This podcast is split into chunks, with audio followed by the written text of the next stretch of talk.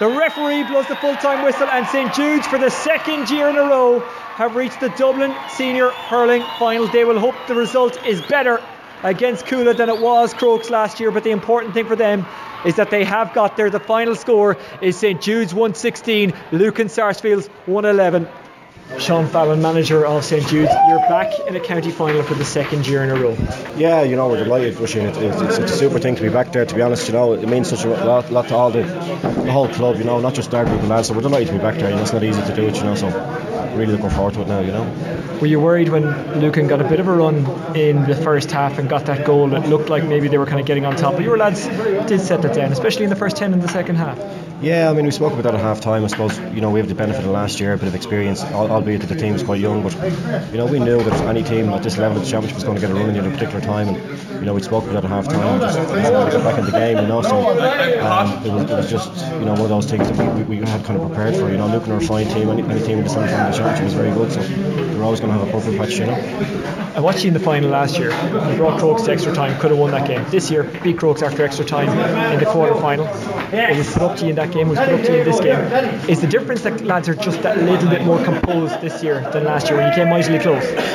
Yeah, I suppose you know there's huge, there's huge uh, hurt there after last year. You know, I suppose we didn't dwell on last year, but at the same time, like we, we came very close, as everyone keeps saying. But close but no cigar, you know. So there's a huge desire there to try and get back again, and it's, it's going to be very difficult again. But you know, there is a little bit of composure, and I suppose that comes from a experience, you know. Wayne Hutchinson is an addition this year.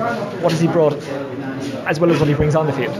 Ah, I mean, he's a super character, you know, to have around the place, and I suppose ma- massive, massive experience. You know, he's, he's, he's a lot of he's a lot of hurling played, you know, at a high level, and he knows he knows what it's like to be at the level we're hoping to get to, you know. So he's, he's certainly a huge addition, you know. And it's Cuala in the final.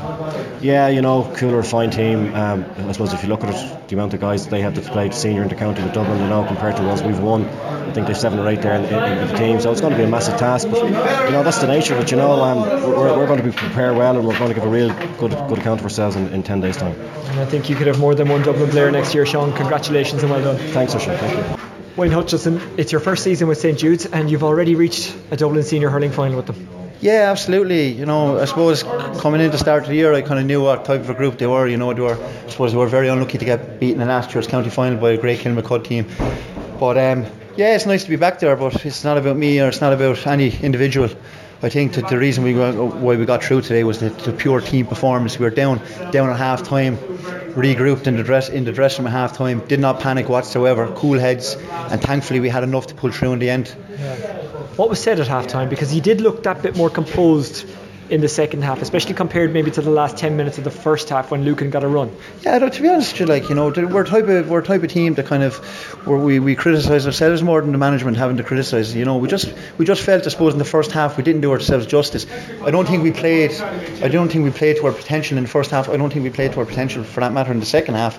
But we just had enough grit and determination. I suppose the the, the hurt the boys went through last year and getting beat to a county final. They just kind of want to get back there and try and get things back on back on track. And hopefully we have a great chance against Cuala next week. But Cuala are the form team in the championship. They're going to take serious stock.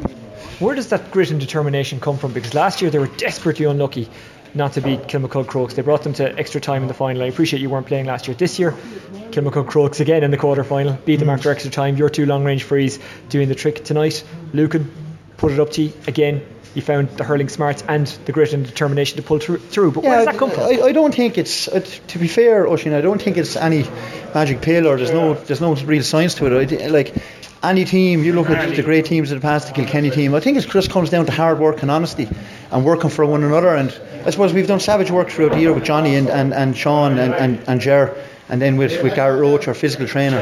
So we knew we had the foundation, but it was only it was only that on, it was only that honesty and grit really that will always come out, especially at this time of year when the pitch is heavy. On the hutch. You know, so uh, must be Starsky if yeah, yeah, yeah. Uh, just before I let you go, how does playing with Judes compare to Ballygunner? Because Ballygunner, yet again, Waterford champions.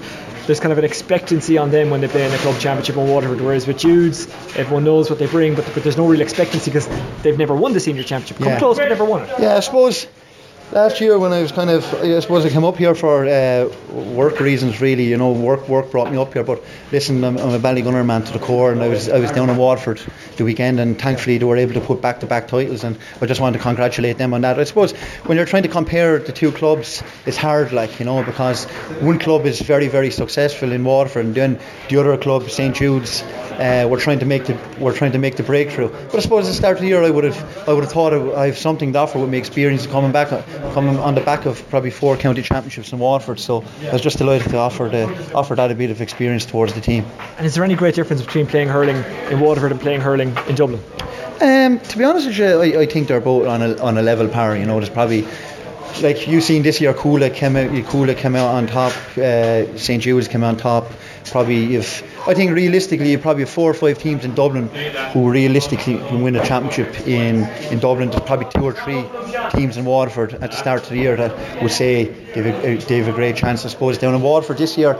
I think the two teams that would be most disappointed are, are Dungarvan and Passage because they're probably they were, they were kind of ousted in a, in a quarter final of the cha- quarter final semi finals of the championship.